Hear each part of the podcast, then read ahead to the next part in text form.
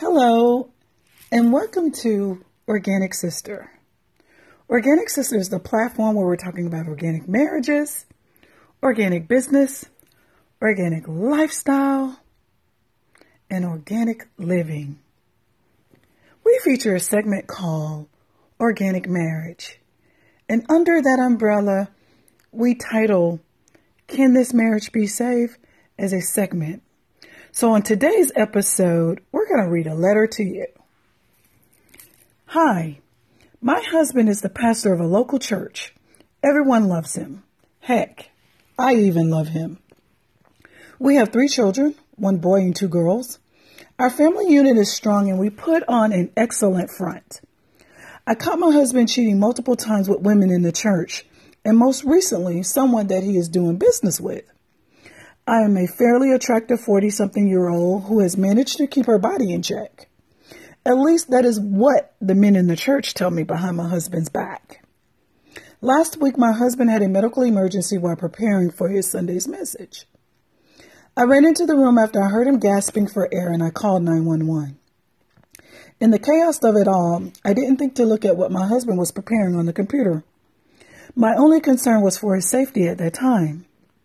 A week in the hospital revealed a weak heart that needed immediate surgery for him to survive. I was scared. He was my life. We married right out of college. Miller got drafted in the NBA, and I had gone to nursing school. We knew we were right for each other when we met. He was a handsome basketball player with long legs and equally big feet. On campus, every girl dreamed of being his one and only. I knew he would never notice me. We had two classes together, and I will always see the at least three girls walking with him in class. He had a huge following back then. I was shy, and I looked apart, so I knew I would never get a chance with a guy like that. Besides, I didn't dress like all the other girls, and I sure didn't look like them. My mother had warned me about wearing mini skirts and shorts. Although my mom wasn't around, her voice still played and echoed in the radio of my head.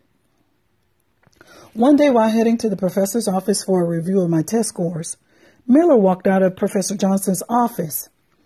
He said as I passed by, Hi, Jordan. I looked in amazement. How in the world did he know my name? Without speaking back, I walked to Professor Johnson's office, and to this date, I don't remember any of that conversation that I had with, with the professor. My mind was on Miller Thomas. I didn't know it, but Miller had waited for me in the hallway as I spoke with the professor. As I left his office, Miller stood there and said, I've been waiting for you just to say hello. So I said hello back to him. I apologized nervously and said, I didn't know or even thought you knew my name. He began to tell me how he has looked around for me on campus and that he thought I was smart. Miller said that that day, as an athlete, he is permitted to miss class and be tutored, but that he never missed the two classes he had and shared with me just for an opportunity to see me. I thought I was in a dream. Miller and I would be the biggest news on campus a shy, unassuming girl and a handsome athlete. Miller was always gentle and respectful. I ignored the rumors of the many girls who said that they were slept with him or that they were dating him. Of course, he always had throngs of girls around him, but I knew and he reminded me often that it was me that he wanted. He was never afraid to hold my hand, and he always managed to call me daily to proclaim his love each night. Not one time did Miller ever act or say anything appropriate while we dated. He said that he loved the fact that I was a virgin and on our wedding night it would be magical. He kept his promise. Our wedding was glorious. I recall the day that I knew that we were pregnant. Every time we would make love, Miller would say, I hope you are pregnant with my daughter. I want her to look just like you and be just like you. I look forward to the nights that we will be intimate. Miller will always start their morning off by romancing me with little notes and surprises. Our love was perfect. He was perfect until. Several years into our marriage, Miller's career as a basketball star was shortened by multiple injuries. I had nursed him back to health emotionally through all the stress of being at the height of your career and being sidelined by injuries. But Miller was a trooper. The world marveled at our marriage. We were the poster family for great marriages. I never paid any attention to the news articles of his womanizing. I knew that they wasn't true. Miller had his pick of women and he chose me. So why would he cheat? It didn't make sense, so I never believed the tabloids. After Miller retired from sports, he decided he would go into the family business. His father and grandfather were pastors. Miller's sisters and brothers were all pastors, so one would think it was quite natural for Miller to be a pastor. Actually, that was one of the reasons why I fell in love with him. We would stay up at nights and talk about the Bible. He loved teaching me and I loved learning. I found nothing sexier than when this man would preach from the pulpit with such fire and passion. The same passion I saw as he looked into my eyes when we made love. It's one o'clock in the morning and now I can't sleep. It's been difficult to sleep while Miller is in the hospital. I decided that tonight I would go home and not stay the night at the hospital. After tossing and turning, I went into the study just to write. That's what I do when I can't sleep at night. I sat at Miller's desk to journal, and I hit his computer screen and I saw an email that Miller had been writing prior to his medical emergency. This email was an email describing the fun that he had had while away on a business trip last month. He detailed some of the most sultry and sensual things that I had only imagined in my mind. I was hurt and betrayed. Miller had been cheating, and this has been going on for months. As I began to go through his emails, I found emails from women in the church who Miller was either flirting with or had affairs. I had become the laughing stock of the entire church. I didn't know, I didn't see it, and I wonder how could such a loving man betray me? Stream of tears began to roll down my face. My perfect world was shattered. What was I to do? I couldn't confront Miller because the doctor had warned that he couldn't be upset or that he would go back into cardiac arrest. But I was angry. How could I go out in public and face the congregation? What about our children? He had no right to put them in harm's way like this. I crawled on my knees and I begged God to take away this pain. I had poured life into my marriage. I had quit my career to be his wife and to the mother of our children. I worked endlessly to maintain my shape and my looks so that he would have a wife that is worthy of being called his. I sacrificed me so much that he could be all that he could be. I even wrote his sermons that everyone thought he wrote so that he could travel and be so many places at one time. I was a fool. As I contemplated whether to live or to die, the phone rung. It was Miller. He was calling to tell me to come to the hospital right away. In that moment, I forgot what I had discovered. I hung up the phone and without asking, I ran to the hospital. I cried and begged for God to let him live.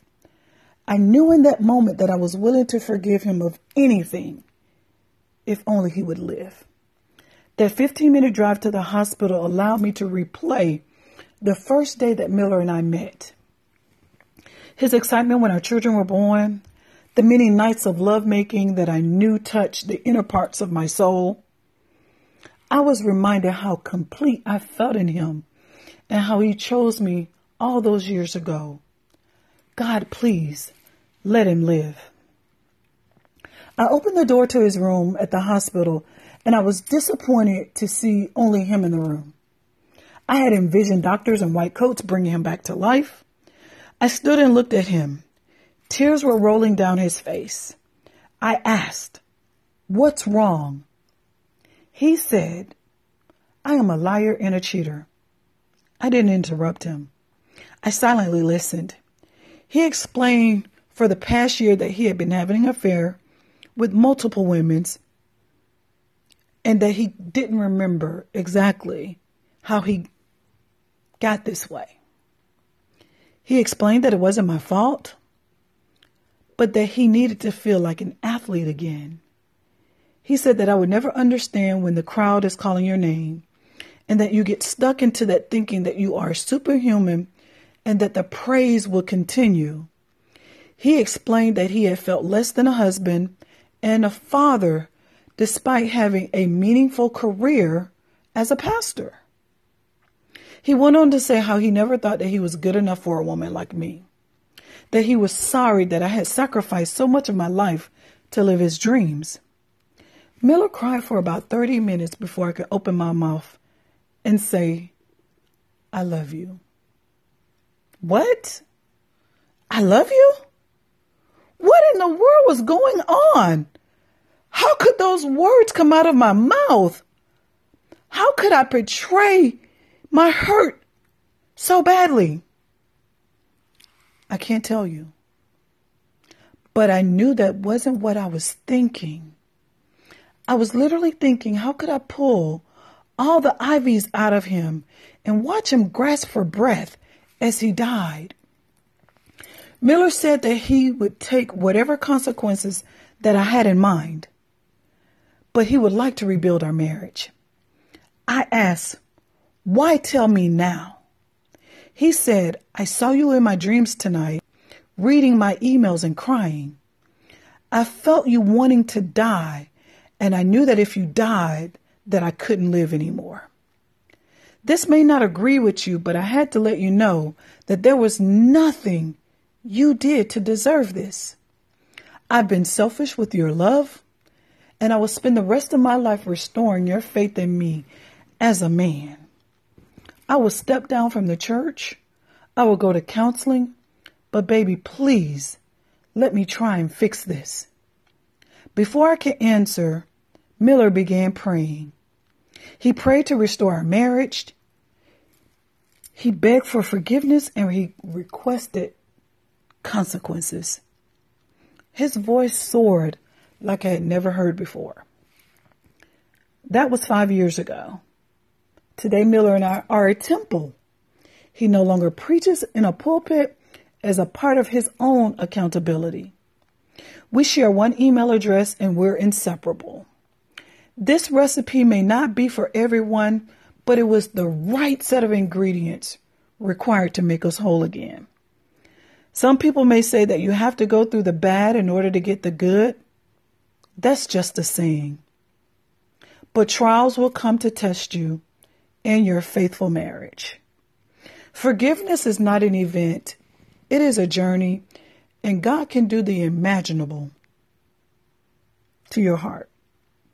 It wasn't Miller's heart that was transplanted that night at the hospital. It was mine. God gave me a heart that only He could give. There would not have been forgiveness if it was left up to me. When you're looking at death in the face, always choose life. I did, and I got my life back. This marriage too can be saved.